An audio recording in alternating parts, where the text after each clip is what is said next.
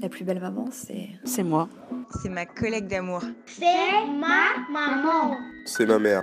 C'est celle de chaque enfant. La plus belle maman, c'est ma belle-mère. C'est ma propre maman. C'est ma mère. La plus belle maman. Mais c'est toi, voyons. La plus belle maman, c'est toi. Bienvenue sur ton podcast. Je suis Louise Curie et ici on échange avec des femmes devenues mamans. Parce que ton rôle de mère est si important dans la société et que tu mérites du temps pour toi, je t'offre ce moment de partage et de bienveillance afin d'alléger un peu ton quotidien. Des fois, vous n'allez pas obtenir euh, ce que vous voulez, mais juste le fait de communiquer vos besoins, ça peut déjà faire un bien de fou aussi. Bienvenue à la plus belle maman. J'espère que tu t'es un peu reposée pendant ces vacances et que je ne t'ai pas trop manqué. Tu es prête pour de nouveaux épisodes? Alors aujourd'hui, je reçois Neram du compte Instagram The Real Little Birds Mama. Elle est d'origine allemande et tchadienne et a trois enfants. Je la suis depuis un certain temps sur les réseaux sociaux et elle habite dans mon deuxième pays, la Colombie. Cet été, je ne sais pas si tu l'as su, mais je suis partie en Colombie pour voir ma famille et donc j'en ai profité pour aller euh, l'interviewer. Ensemble, on parle de ses accouchements à la maison, du rôle de la doula et de la sage-femme traditionnelle et des méthodes ancestrales de la communauté des Muiscas pendant et après la grossesse. Ah oui, et euh, petite information importante sur cet épisode, il est un peu long, donc j'ai décidé euh, de le couper en deux. Tu n'auras donc qu'une partie de l'interview. Je sais, tu aurais aimé avoir la fin, mais il faudra que tu sois un petit peu patiente et la deuxième partie de cet épisode euh, sera en ligne le 24 septembre. Bon, je te souhaite une bonne écoute et une bonne rentrée. Bonjour Neram. Bonjour Louise. Merci de m'accorder cette interview. On est chez toi, à Bogota en Colombie. J'ai souhaité te rencontrer pour que tu me racontes ta vie de maman dans ce pays. Alors, peux-tu tout d'abord te présenter? Alors, euh, je m'appelle Neram, j'ai 34 ans. Euh, je suis d'origine allemande et tchadienne. Ça fait un peu plus que 10 ans que je ne vis plus en Allemagne. J'ai vécu un peu en France, en Belgique, en Hollande et puis au Panama. Et maintenant, euh, je vis ici à Bogota, en Colombie, avec mon mari et nos trois enfants. Je suis actuellement en formation de doula et depuis euh, janvier de cette année, euh, je suis aussi en formation de sage-femme traditionnelle ici en Colombie. Génial. Est-ce que tu pourrais nous raconter un peu comment sont les mamans colombiennes avec leurs enfants? Alors les mamans que moi j'ai pu rencontrer, moi je trouve elles sont très, euh, bah, elles sont très très sympathiques, très aimables, très bah, très maman, maman poule, disons, je pense en France, en français, hein, euh, avec les enfants. Euh, oui, ici, le, sens de la famille me paraît très important, surtout à Bogota. Il y a beaucoup de familles qui, qui, vivent ici depuis longtemps, euh, qui, qui tiennent les, grands-parents, les oncles, tout le monde ici. Donc, ouais, on, voit bien les dimanches, tout le monde va dîner ensemble, en famille, etc. Et non, ça, ça m'a l'air d'être une ambiance très chaleureuse, etc. Après, la Colombie, c'est un pays très grand, avec des cultures, des tribus différentes dans tous les coins. Donc voilà, je ne peux pas parler pour tout le pays. Mais euh, voilà, les mamans que moi j'ai pu rencontrer, voilà, elles me, me semblent comme ça. Toi qui vis depuis un an en Colombie, je voudrais savoir comment est ta vie ici dans notre vie ici à Bogota, bah, on a trouvé un, bon rythme qui fonctionne très bien pour nous. Faut savoir que Bogota, c'est une ville avec euh, à peu près 8 ou 9 euh, millions d'habitants. Donc c'est une ville très très grande. Il n'y a pas vraiment de transport en public. Il y a quelques bus, mais euh, qui vont pas dans tous les endroits. Il y a, beaucoup de trafic. donc nous, quand on, est arrivé ici, on nous a dit tout de suite, ce serait bien qu'on puisse vivre très très proche de tous les endroits qui sont importants pour nous soit disons le travail, le bureau de ma, mon mari, l'école mon fils, euh, le jardin d'enfants ma fille, et voilà. Donc euh, nous, on a, heureusement, on a pu euh, obtenir ça. Et donc, du coup, euh, voilà, on ne passe pas trop de temps sur les routes euh, de, de, la ville qui sont quand même euh, le matin, à midi et le soir en rush hour très polluées. Il y a beaucoup de pollution quand même ici. le week-end, on essaie quand même au moins une, fois par mois de, quitter la ville et d'aller à la Calera, c'est vers la montagne ici, pas très loin de la ville, ou dans un autre endroit où on peut respirer l'air frais et voir quand même la belle nature de ce, de ce pays parce que c'est ça, la Colombie, euh, elle est extraordinaire. Il y a de tout. On est, juste au début de la, Corée des Andes. Mais euh, voilà, si on va un peu plus loin, on peut se retrouver dans la zone du café, on peut aller vers les plages. Euh, moi, un week-end avec mon fils, j'étais à un workshop au, sur la côte du Pacifique, ce qui était, extraordinaire aussi. Donc voilà, donc, on essaye quand même de, visiter le pays et de voir la, beauté. Nous sommes ici à Bogota, à 2650 mètres au-dessus de, de, la mer.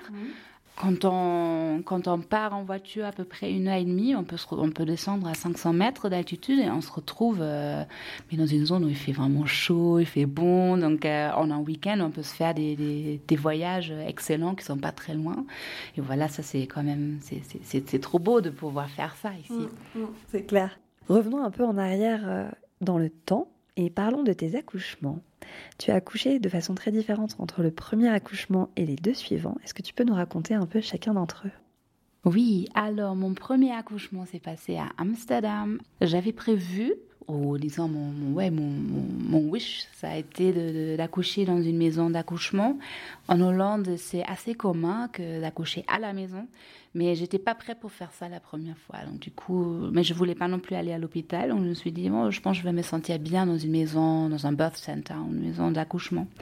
Et c'est ce qu'on a, a, fait. On est allé à, à la maison de naissance, mais euh, moi, il y avait la dilatation, elle s'est stagnée à 4 cm et cela pour euh, presque 24 heures. Donc, à un moment, moi, j'ai dit, bon, bah, je pense que ça n'avance pas, je ne sais pas ce qui se passe. J'essaye de faire, euh, vraiment de lâcher tout et de respirer bien dans mes contractions, mais ça, ça n'avançait pas. Donc, finalement, moi, j'ai dit, bon, bah, allons à l'hôpital. Je sais pas ce qui se passe, donc, euh, vaut mieux aller là-bas. Donc du coup, j'ai accouché à l'hôpital, euh, l'hôpital universitaire d'Amsterdam. Euh, il y avait euh, une grande équipe de personnes qui entraient dans la pièce. on m'a mis sous, sous, on m'a augmenté l'intensité la, de, mes, de mes contractions. Où moi j'avais finalement demandé la péridurale parce que j'étais fatiguée et j'avais peur aussi de ces contractions synthétiques qui, qui, ont tendance à être un peu plus fortes ça m'a pas marché avec les épidurales. Euh. Ils ont essayé de me la mettre deux fois, mais ils m'ont endormi les pieds et une fois le vagin, mais ni dans mes pieds ni dans mon vagin, j'avais j'avais des contractions. Et quand j'avais dit ça, l'anesthésiste elle regardait juste, disant que ah ouais ça marche pas. Bon voilà, du coup après on m'a donné autre chose, un autre euh, médicament qui s'appelle euh, remifentanol où on, sent la contraction, mais finalement, on, s'en fout un peu de la, douleur. Voilà, et du coup, finalement, ça a mis encore à peu près ouais, 12 heures de plus. Et, euh, finalement, euh, voilà, mon fils, moi, moi, je sentais que je voulais, que, que, que c'était le moment d'accoucher, de, mais il y avait qu'une seule sage-femme euh, qui était libre et elle était à un autre accouchement, donc on m'a fait attendre. Euh, autour de moi, on disait non, non, non, t'es pas prête, t'es pas prête, c'est pas le moment. Donc voilà, donc moi j'attendais, j'attendais, mais je sentais quand même, euh, voilà, je pensais le bébé qui vient. Et finalement, quand le bébé, quand, on disait voilà, maintenant tu vas, voilà, ça, ça, tu pousses bien et le bébé va, il va, il va, va arriver, dans, il va naître dans, dans pas beaucoup de temps. J'ai juste vu des ciseaux et, euh, et ma sage-femme qui disait que ah voilà là, tu vois tu sais les, les, le cœur il est un peu il est un peu il est descendu un peu donc on va aider l'enfant. Donc je suis désolée je dois te faire une épisotomie donc voilà. Donc euh, finalement avec tout ce que je ne voulais pas moi, j'avais prévu un accouchement euh, dans un birth center où je peux bouger, où je peux accoucher dans une position comme moi je veux et pas sur le dos. Et je voulais surtout pas d'épisiotomie. Finalement, voilà, je me suis retrouvée avec tout ça. Voilà, finalement, mon fils, il est né, euh, il respirait pas super bien, donc on me l'a enlevé, on l'a amené à la, à la NICU directement. Euh, donc du coup, après, moi, j'étais seule. Euh, puis euh, j'ai attendu comme à peu près 10 heures jusqu'à ce que finalement il est venu dans ma chambre. J'ai pu le voir une fois entre-temps, mais j'avais tellement de douleur après la épisiotomie et surtout ça faisait comme à peu près 48 heures que j'avais pas dormi. Donc j'étais vraiment très fatiguée et très en douleur et voilà, donc finalement 10 heures plus tard on me l'a amené et là c'était le moment, voilà, maintenant je vais rencontrer mon enfant. Je dois dire quand même que tout mon temps postpartum après, dans l'hôpital, cette semaine après, c'était assez dur. J'avais des effets secondaires de, la épidurale qui finalement n'avaient pas marché, mais elle était quand même entrée dans le médicament, elle est quand même entrée dans mon corps. Aussi du remifentanol, aussi de la, de la, de la euh, épisiotomie. Donc, euh, c'était pas, disons, le, le moment sympathique, euh, rose, de bonheur. Je veux dire, je pouvais pas me lever facilement, je pouvais pas me tourner. J'avais des, des, des, infirmières surtout la nuit, qui n'était pas très sympa, qui ne m'aidait pas forcément. Donc, euh, non, j'ai pas gardé un très bon souvenir de ce temps-là. Voilà, donc euh, ça c'était mon premier accouchement. Et finalement, mais c'est aussi grâce à cela que j'ai passé beaucoup de temps à, lire, à m'informer, à, faire des recherches, de savoir mais qu'est-ce qui se passait, à, comment je peux faire mieux pour la deuxième fois pour éviter cela et pour avoir un suivi, un soin, un confort un peu plus, euh, plus humain, plus doux. Et euh, voilà, et du coup pour moi c'était sûr que ma fille, notre deuxième enfant, il va naître euh, à la maison. C'était sûr que je voulais pas qu'elle naisse à l'hôpital. Et je pouvais pas non plus aller encore une fois dans la maison naissance. Je vais à chaque fois quand je passais pas très loin de cette zone-là dans la ville, j'avais les souvenirs qui me revenaient. Donc c'est ce qui est un signe d'un événement traumatique quand même. Et donc du coup, voilà, donc j'ai tout fait pour bien préparer à mon accouchement à la maison. J'avais mes sages-femmes, euh, que finalement j'avais senti aussi quelque chose cloche ici. J'ai pas assez de... Je veux dire, un rendez-vous, c'était 15 minutes. Donc, c'était oh, comment vas-tu? Euh, On va prendre ta tension, on va voir si, ton, si le bébé il a grandi, et c'est tout. Et quand je demandais est-ce qu'on peut parler un peu de l'accouchement, etc. On disait non, on va faire ça à partir de la, 30, de la semaine 31. moi, je dis, bah non, mais avec le bagage que j'ai de la première fois, il me faut un peu plus de temps. En même temps, j'avais aussi euh, travaillé sur un projet postpartum. Je me suis dit, ça sera bien de faire une boîte avec toutes les affaires dont on, dont on a besoin ou dont on pourrait avoir besoin après avoir accouché, parce que je trouvais qu'il n'y a pas assez d'informations là-dessus, et ni les gynécologues euh, ou quelques sages-femmes peut-être on en parle, mais personne ne va dire voilà, ça sera peut-être bien d'avoir disons, un, un sitzbad, comment on appelle ça, des herbes pour, euh, pour, euh, des herbes pour, euh, pour, faire une infusion, pour bien se nettoyer, toute la partie homme après l'accouchement, ou c'est quoi les remèdes naturels quand on avait une, une épisiotomie, c'est quoi une crème naturelle au, cas où des, des, des, des hémorroïdes, des choses comme ça. Toutes ces choses qui sont quand même très, qui, qui peuvent faire partie après un accouchement, mais dont on n'en parle pas. Donc, euh, je travaillais sur ce projet, projet-là et du coup, j'avais euh, vu qu'il y avait un, workshop à Amsterdam sur euh, d'une sage-femme traditionnelle mexicaine sur tout ce qui est la grossesse, la, conception, la grossesse, l'accouchement et le postpartum. Donc, je me suis dit, allez, je vais, je vais voir ça. Et je suis allée et là, j'ai rencontré des, des sages-femmes, des doulas, des, thérapeutes de massage, toutes ces personnes qui avaient toute la même passion et c'était en fait le, bien-être de la, de la, femme et de la, de la mère. Et quand je disais que tout ce que j'apprenais pendant, pendant ce, workshop, je me disais mais comment ça se fait Comment on peut faire ça? Et, moi j'ai une sage-femme qui a que 15 minutes, euh, qui demande juste alors comment vas-tu, etc. Ah non, on n'a pas le temps de parler de ci et de ça. Donc elle dit non, il y en a aussi autres sages-femmes et les sages-femmes indépendantes, traditionnelles. Et c'est là que j'avais du coup rencontré rencontré une sage-femme où je disais, OK, non, elle et moi, connexion. Heureusement, elle avait encore du temps pour me prendre. Et voilà, et c'est à partir de là que je savais, maintenant je suis dans les bons mains, j'ai quelqu'un qui va, qui va croire en moi et qui, qui, voilà, qui va tout faire euh, euh, que, que je vais vivre un bon, un bon accouchement à la maison. Et finalement, c'est ce qui se passait. Elle était juste là, elle était présente, elle a toujours cru en moi. Elle n'était pas du tout intéressée à faire des, euh, des, des, tacts. Euh, aussi en, espagnol, on appelle ça le tacto. Quand on, fait le, check de la, dilatation à l'intérieur, elle, a fait ça seulement une fois. Sinon, elle était juste en train de dire non, mais tout ce qui se passe est très bien. T'es belle, tout se passe bien. Voilà, on va écouter de temps en temps le cœur du bébé. Mais voilà. Et. Euh, et, euh, et, surtout, elle arrivait très bien à m'expliquer c'est quoi vraiment l'accouchement, c'est quoi les différentes phases du travail. la, première fois, ma, sage-femme, quand j'avais vraiment besoin d'une main qui me guide, elle était très dans le sens euh, Ah non, mais tout va bien. Et euh, tu fais comme tu le sens, comme tu le veux, etc. Mais finalement, je me sentais perdue. Et, et cette fois, la, ma sage-femme disait depuis le début, alors tout ce qui, ce qui se passait très bien, tu as perdu les os, mais c'est pas encore le vrai travail, parce que tu es en train de me parler, euh, tu peux manger, tu peux bouger, etc. C'est pas encore ça. Il faut avoir de la patience et euh, continue juste à faire ce que tu fais. Une fois, voilà, quand ça sera vraiment le travail, tu pourras pas me parler.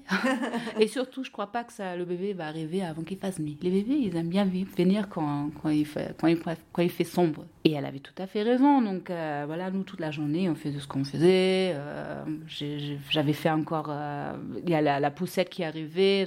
On avait une nouvelle poussette, donc j'étais en train de la construire. Je, je, mangeais avec mon mari, on se baladait, etc. Et puis, euh, à un moment, j'ai pris une douche, j'ai dit, allez, je vais me coucher dans ma chambre. Je fais ça, et là, oh là, là, ça commençait. et euh, je me suis préparée aussi avec euh, le hypnobirthing. J'avais bien appris les différentes techniques de, de, respiration et de relaxation. Donc ça, ça m'avait aidé. J'avais mis sur mon téléphone le FIP et c'était un concert de jazz un peu fou là qui commençait et, et j'étais vraiment juste à l'intérieur de moi. J'ai juste, juste fait mon focus sur moi et me dire, ah bah, moi je vais arriver, je veux juste prendre chaque vague chaque contraction et respirer. Et après, entre-temps, je me, je me repose. Et quand j'arrivais au moment où je ne pouvais plus, j'ai appelé ma sage-femme et et je dis, viens s'il te plaît. Et avant, quand je l'appelais, c'était, je sais pas, on parlait 3, 4, 5 minutes. Cette fois, c'était 15 secondes. c'était, viens s'il te plaît. Elle, savait, ouais. Et elle venait, et je suis allée, c'était on avait pris que j'accouche dans l'eau. On avait une piscine dans le salon. Et euh, donc, euh, on avait monté, donc je suis allée dedans. Et euh, voilà, elle, était juste présente. Mon mari était présent, ma mère était présente, mon fils était réveillé. Mais personne ne m'a touché et personne ne faisait quoi que ce soit. C'était juste, euh, juste moi. Et j'ai attendu. Je dit, qu'est-ce qui se passe? Là, se passe rien.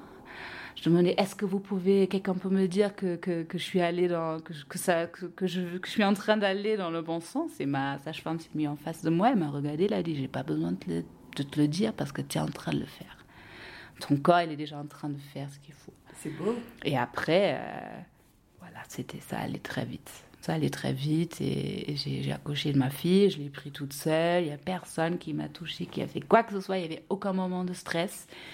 Et euh, il y avait toujours la musique du FIP. Et, euh, et quand je me.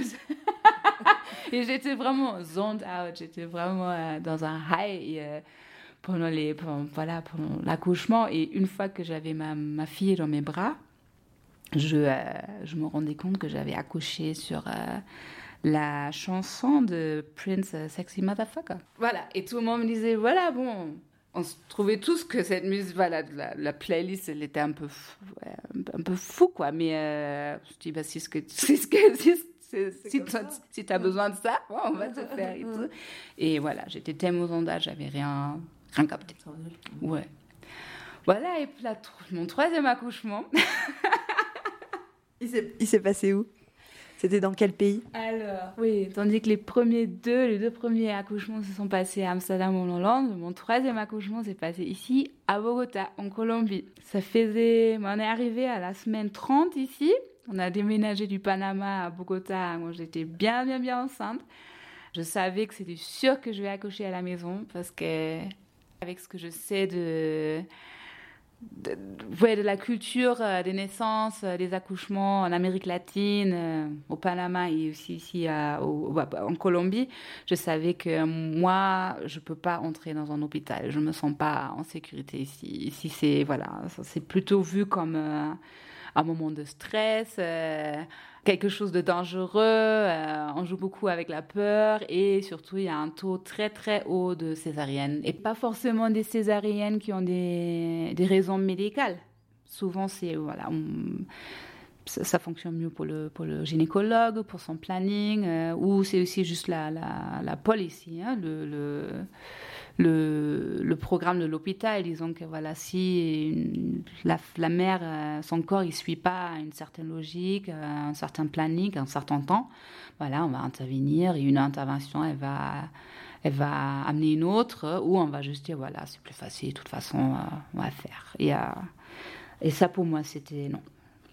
Du coup, voilà, j'ai cherché très vite une sage-femme euh, ici. Et donc, ici, il faut savoir, il y a des gynécologues et il y a certaines euh, sages-femmes. Mais la, profession de la sage-femme, elle n'est pas ils reconnue par l'État. Donc on, appelle, on les appelle plutôt les sages-femmes traditionnelles, donc, qui ont appris le, savoir-faire euh, par euh, leur grand-mère, leur mère, par leur famille. Voilà, c'est quelque chose qui se transmet de génération à génération. Mais bon, faut aussi savoir, il y a aussi des sages-femmes qui, qui ont fait aussi certaines études, etc. En plus, euh, donc c'est pas sont pas des charlatanes, c'est vraiment des femmes et aussi des hommes qui, connaissent très bien le corps et surtout la physiologie du, de, de, de, la grossesse et de l'accouchement et du postpartum. Donc moi j'avais trouvé une sage-femme. Où tu l'avais trouvée? J'avais demandé dans un groupe Facebook des parents expats. Tout de suite, j'ai demandé, juste avant, de, juste avant de déménager, j'ai demandé, OK, est-ce que quelqu'un a accouché à la maison? Est-ce qu'il y a des sages-femmes, etc aussi des pédiatres euh, pro allaitement, etc., qui vont pas me dire que je peux pas faire ci, etc. Et donc, voilà, tout de suite, j'ai eu les contacts et tout. Et j'ai, pris rendez-vous avec une sage-femme et, j'étais bien contente. Voilà, c'était très différent de ce que j'avais de mon, de mon suivi avant euh, au Panama avec ma gynécologue et aussi un peu différent du suivi avec ma sage-femme en Hollande. Parce qu'ici, il y avait quand même un peu plus, encore un peu plus de. On mettait un peu plus de poids aussi sur le, tout le côté spirituel, en fait. Mais euh, c'était pour moi, voilà, c'était génial d'apprendre tout ça et surtout euh, d'avoir un suivi tellement holistique. Donc, euh, on me demandait chaque fois alors comment vas-tu, on m'écoutait, euh, on me faisait des massages entiers du corps. parce qu'ici, les sages-femmes ne pensent pas qu'avoir mal, mal au bas du dos quand tu es enceinte, c'est normal. Non, bah, c'est pas normal. Si tu as mal, on va voir ce qu'est-ce qui se passe sur ton dos et on va ajuster les vertèbres, etc., pour que ça se passe mieux. Voilà, donc ça c'était top. C'était un très bon suivi. Et euh, j'avais aussi pris euh, une doula que j'ai pu voir une fois. Mon accouchement, euh, voilà, il s'est passé très vite parce que c'était le troisième peut-être, mais aussi parce que je pense, vu que je suis en train de, faire des études de doula et de voilà, et de, tout ça, je pense, euh, j'étais juste très, très relaxée, quoi. J'étais très relaxée. ça faisait que dix jours qu'on arrivait finalement dans notre vrai appartement. Avant, on vivait dans un hôtel, euh, mais dans un appartement de, transfert. Et euh, donc finalement, on avait notre appartement, mais il y avait encore des boîtes partout. Donc moi, j'étais, en train de mode de nesting. Je voulais que ma maison soit prête pour le bébé. Et oui, et un jour, ça, ça, je sentais voilà que j'avais des contractions, mais pas des vraies. Ça me faisait pas la même sensation. Donc je continuais à faire ce que j'avais à faire, hein. ranger, euh, faire, la, faire, faire le lessive, euh, toutes ces choses-là. Et finalement, à la fin de la journée, euh, bon, moi je disais à ma sage-femme, bon, tu avais dit que tu vas faire, tu vas venir dans une semaine pour faire la visite de ma maison et pour amener la piscine, etc.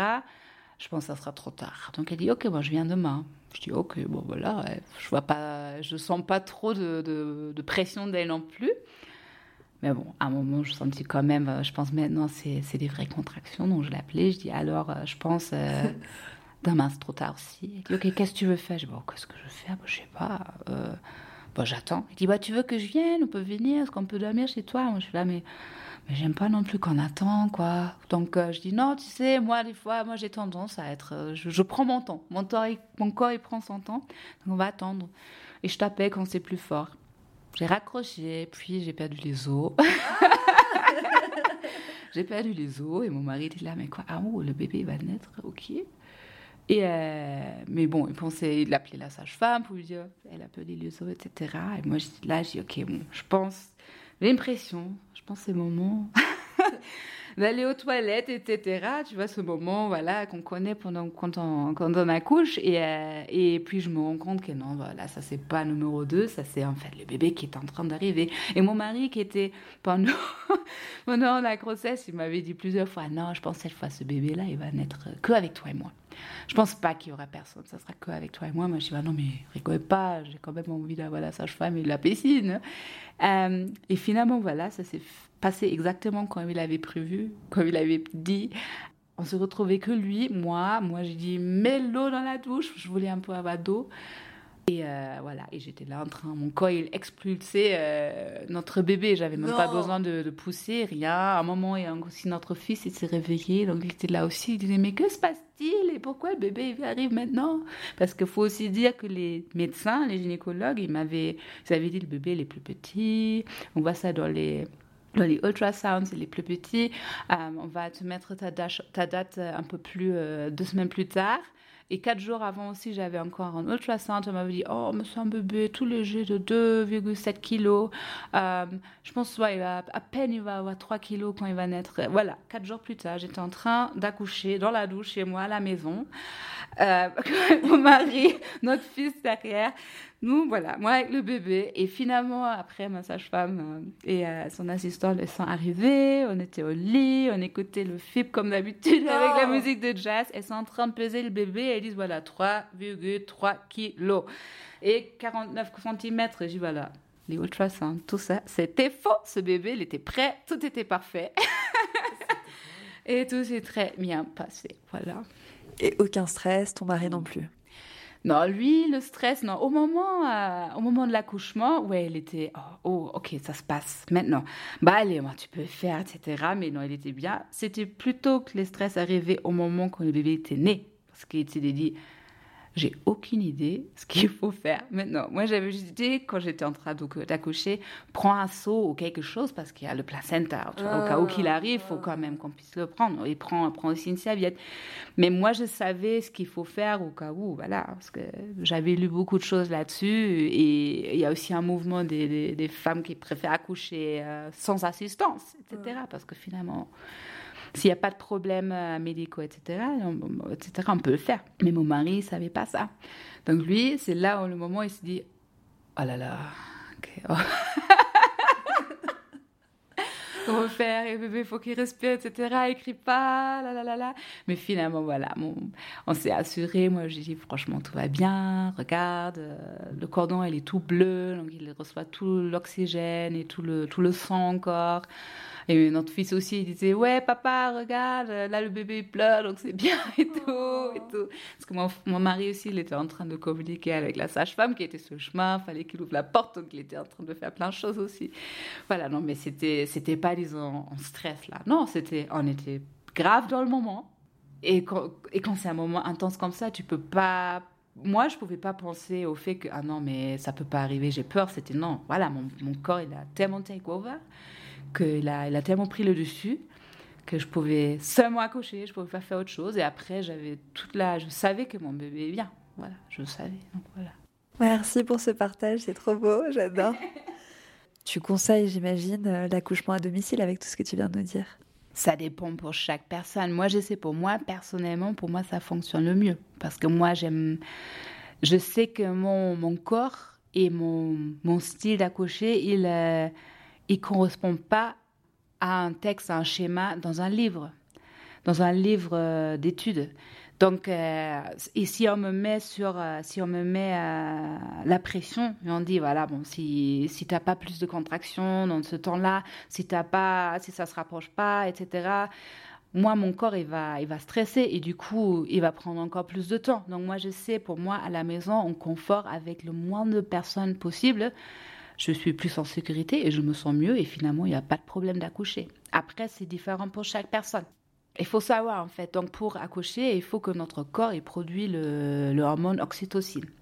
C'est le hormone de l'amour et c'est le même hormone que notre corps ait produit quand on fait l'amour avec un partenaire. Donc euh, c'est un hormone, euh, ouais, on dit dans, dans, le monde de, des personnes, des, sages-femmes, euh, gynécologues, etc., on dit que c'est un hormone qui est timide. Pour certaines personnes, peut-être pas, mais bon, de manière générale, c'est un hormone timide. Donc c'est pour ça, moi, je me sens mieux, voilà, quand j'ai que mon mari, ou peut-être, voilà, finalement, il y avait aussi notre fils. Mais quand j'ai pas beaucoup de personnes qui sont là, qui me regardent, etc., parce que finalement, je me retrouve nue et, euh, et je peux pas m'ouvrir quand il y a 10, 15 personnes ou toujours des nouvelles personnes qui viennent, quand il y a la lumière hyper, euh, hyper forte euh, et, et, un environnement stérile. Après, il y a des personnes et elles ont besoin de se sentir en sécurité et, et elles se sentent pas en sécurité à la maison. Elles se disent, ah non, non, non, mais ça me fout de la trouille, etc. Donc, je préfère accoucher à l'hôpital parce que je préfère avoir la sécurité, etc. Hein, au cas où qu'il y a quelque chose, etc. C'est pour ça, moi, je veux pas généraliser. Après, c'est juste, voilà. Et moi, je peux juste recommander de si vous préférez euh, accoucher à l'hôpital, de, de, de, bien savoir c'est quoi les choses dont moi j'ai besoin pour me sentir bien à l'aise, bien dans mon corps, bien, bien confort, pour euh, que mon corps puisse euh, ne pas se fermer hein, et finalement pas dilater, mais pour qu'il puisse ouvrir et, euh, et, se dire, bah voilà, maintenant, il y a le, le bébé peut venir. Tu parlais de doula et de sage-femme traditionnelle. Est-ce que tu pourrais nous dire quelle est la différence entre les deux? Oui, alors donc la sage-femme, en France, il y en a, et dans, beaucoup d'autres pays aussi.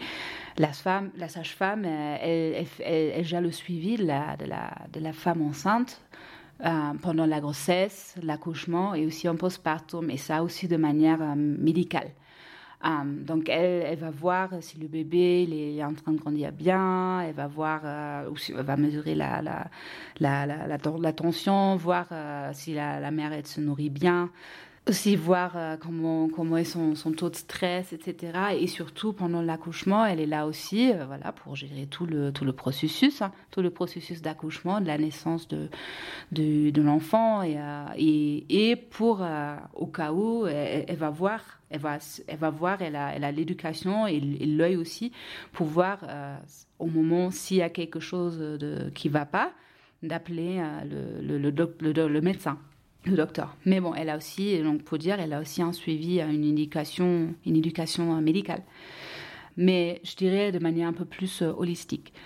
La doula, elle n'a pas une éducation médicale. La doula, elle en fait, elle gère le accompagnement de la femme enceinte et aussi de, sa, de son partenaire, de la famille, mais surtout de la femme enceinte pendant la grossesse, l'accouchement et aussi le postpartum, mais de manière éducative elle va aussi donner euh, du soutien psychologique et émotionnel. Et pendant la grossesse euh, et l'accouchement, ça peut aussi être euh, tactile. Donc, disons, elle peut faire des massages ou pendant le, travail, donc voilà, appuyer sur les points où ça fait mal, etc. Pour, hein, sur, le, sur, les hanches, etc. pour que l'intensité des, contractions, elles sont un peu moins, moins fortes. Je veux pas dire douloureuses, mais moins, moins pour, pour les mamans. Donc voilà, c'est surtout, surtout ça la différence entre la doula et la sage-femme. La sage-femme, elle a l'éducation médicale et donc voilà, elle va vraiment toucher la femme, etc. Et la, la doula, elle ne fait pas ça. La doula, elle, elle est surtout là pour le, pour le soutien psychologique, éducatif et, euh, et euh, tactile. Et la sage-femme traditionnelle, quand tu dis le mot traditionnel, pourquoi tu, pourquoi tu dis ce mot-là après? Je dis ça parce que je vois, bah, personnellement, j'ai vu la différence entre euh, la sage-femme et la sage-femme traditionnelle ou disons indépendante en Hollande. Disons que ma sage-femme, euh, disons mainstream, elle, euh, voilà, elle, elle, son, son, son suivi, tout était couvert par ma, par ma sécurité sociale mais elle avait certains, certaines règles, certains points euh, qu'elle qu pouvait suivre, mais pas au-delà de ça. Donc voilà, alors ça a commencé que par le fait qu'un rendez-vous, ça durait 15 minutes.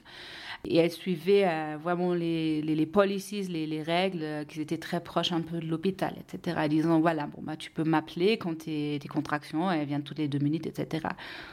Qu'est-ce que tu fais quand tu n'as pas les contractions qui vont venir toutes les deux minutes? Moi, ça n'a jamais été le, fait, euh... le cas. Euh, tandis que ma sage-femme indépendante, un rendez-vous avec elle, ça durait une heure, une heure et demie, elle, euh, elle m'écoutait, posait vraiment des questions qui allaient au-delà du comme voilà, t'as bien mangé cette semaine ou comment tu te sens, c'est quoi ta pression, voilà, elle, on, on, parlait vraiment de, de, tout, de tout ce qui m'occupait pendant ce certain moment-là. Elle me faisait des massages euh, génial, aussi du cupping, donc elle avait des ouais, des, des, des, des remèdes, remèdes euh, sont un peu un peu plus traditionnels, des choses comme ça. Elle travaille aussi avec du moxa, des choses comme ça. Et pendant euh, l'accouchement, donc, euh, elle garantissait d'être là avec moi autant de temps que je voulais. Donc, euh, bien sûr, elle disait au début, ça c'est pas le travail maintenant. Mais si, si moi j'aurais voulu qu'elle reste avec moi déjà pendant toutes les. Bon, en total, moi j'ai accouché tout l'accouchement a duré 22 heures, donc si j'avais voulu qu'elle reste 22 heures avec moi, elle l'aurait fait. Mais finalement, elle m'a bien expliqué ce qui se passe. Et euh, moi, je dis, bah non, je me sens bien, voilà. Mais elle était en col, elle arrivait et tout. Et elle m'a vu plein de fois dans la journée. Même 46, si tu veux, je reste tout le temps avec toi, il n'y a aucun souci. Et après, en postpartum aussi, elle n'avait pas de limitation. Elle venait, euh, elle me massait, elle m'écoutait, elle m'aidait avec la lactation, avec les choses. Donc c'était, c'était disons, un, suivi un peu plus holistique, plus général, euh, plus global, et, euh, et, qui touchait pas que à mon corps physique, mais aussi à mon mental, ma, ma psychologie. Il y a peut-être une auditrice qui nous écoute et qui est enceinte. Est-ce que tu as un message à lui transmettre ou des conseils à lui donner pour qu'elle se sente bien dans son corps et dans sa tête en ce moment? Alors pour les auditrices qui sont enceintes en ce moment, moi, moi je peux recommander ou je peux donner le type qui est pour être bien dans, sa, dans son corps et bien dans sa tête, voilà, il y a plusieurs choses. Il y a par exemple, pour être bien dans son corps, une chose que j'ai appris ici, c'est euh, et que je fais aussi beaucoup euh, pendant pendant cette grossesse, euh, ma dernière grossesse, c'est le fait de, de m'offrir des massages. Parce que le toucher du corps, ça fait tellement de bien. On stocke quand même beaucoup de stress dans notre corps. Le stress quotidien, des petites choses, ou des fois aussi des préoccupations plus grandes. Disons que voilà, bon, il y a nos... Hein, devenir maman la première fois, ou devenir maman d'un deuxième ou troisième enfant, qu'est-ce que ça va changer? Donc voilà, il y a des préoccupations et souvent ça peut se, ça peut se faire sentir dans le corps. Et ça, on peut, avec ces tensions, on peut les libérer avec des massages et ça, ça fait un bien de fou. Donc moi, j'ai fait ça assez régulièrement et, euh, et j'avais presque, j'avais vraiment pas de, pas, j'avais pas de mots pendant, pendant, ma grossesse. Pareil pour le fait de, euh, avec le bébé qui grandit, tout, et, quand on bouge, quand on fait des choses, au moins quand j'avais mon, déménagement, je trouvais ça très bien aussi, voilà, de de voir ma sage-femme ou, dans, le cas des auditrices, si elles peuvent voir un, massage thérapeute, voilà, qui va bien mettre en place, euh, voir, euh, voir pour les muscles, voir pour les vertèbres, s'il n'y a pas des espaces, des choses, etc. Et euh, ouais, ça c'est vraiment quelque chose que je peux recommander, les, les massages. Ça, ça paraît tellement simple, mmh. mais moi je trouve que c'est un très bon investissement, vraiment, pendant la grossesse. Et est-ce que toi maintenant tu te fais encore masser ou pas? Oui, moi, moi, moi je, sens très bien que quand, il y avait trop de temps entre un massage et le, le prochain, je sais que non, bah voilà, il faut que je fasse ça assez régulièrement. Et, euh, et même, voilà, des fois, les massages, c'est pas toujours donné, donc faut voir aussi. Ici, euh, heureusement, le coût il est, il est, un, il est un peu plus bas, mais après, on peut aussi voir est-ce qu'on trouve des étudiants et des, des, personnes ou, ou, même comme moi, je, je trouve,